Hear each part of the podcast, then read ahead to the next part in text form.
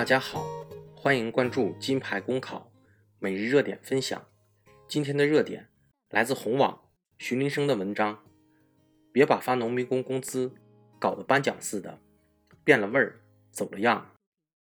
一月十三日，在湖北宜都某公司打工的两千多名农民工，高兴地领到了工资。当天，两千五百万现金在当地四十多名公安干警的看护下，押运至该公司。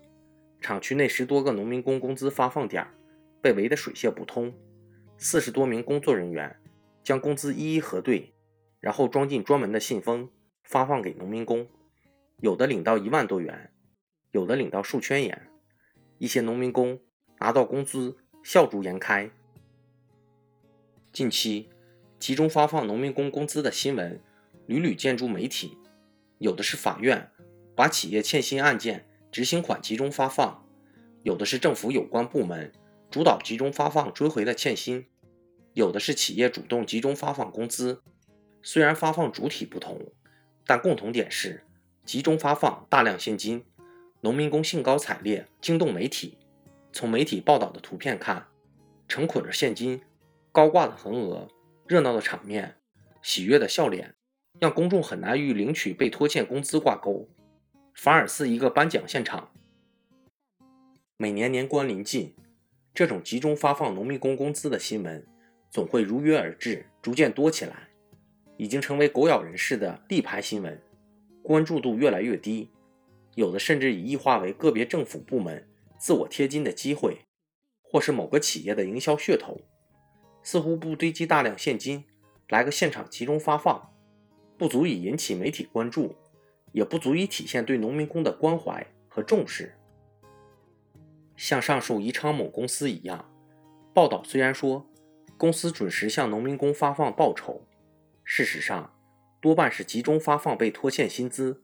试想想，农民工当月工资哪有人均一万多元的？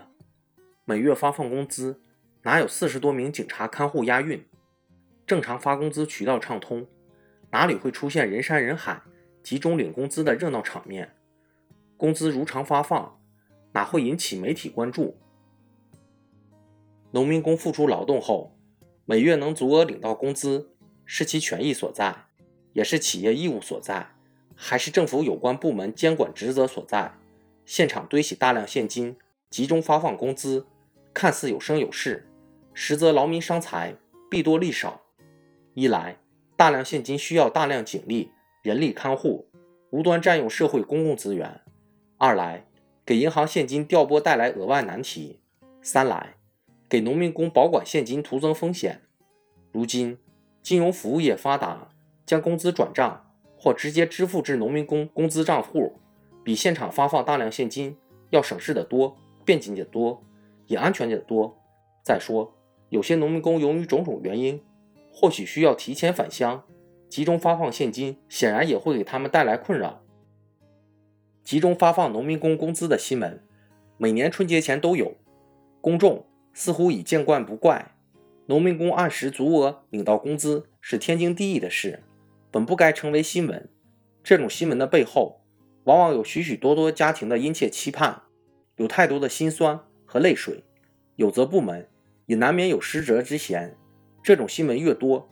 越反映出农民工基本权益的保障越令人担忧。其实，第一时间足额发放农民工工资比什么都重要。兴师动众的准备堆砌如山的现金现场集中发放，搞得像颁奖似的，让农民工领到自己辛苦钱，感觉好像领奖一样，已经变了味儿，走了样，实在是多此一举。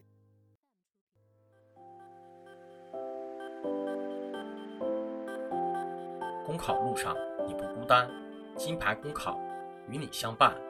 金牌公考是一个由在职公务员组成的公益性公考经验分享平台。近期，我们新上线了公考面试新专辑。如果你在准备参加面试，欢迎你随时进入播客主页关注收听。同时，也可以关注金牌公考微信公众号，接收我们每天最新鲜的节目推送，随时与我们交流互动。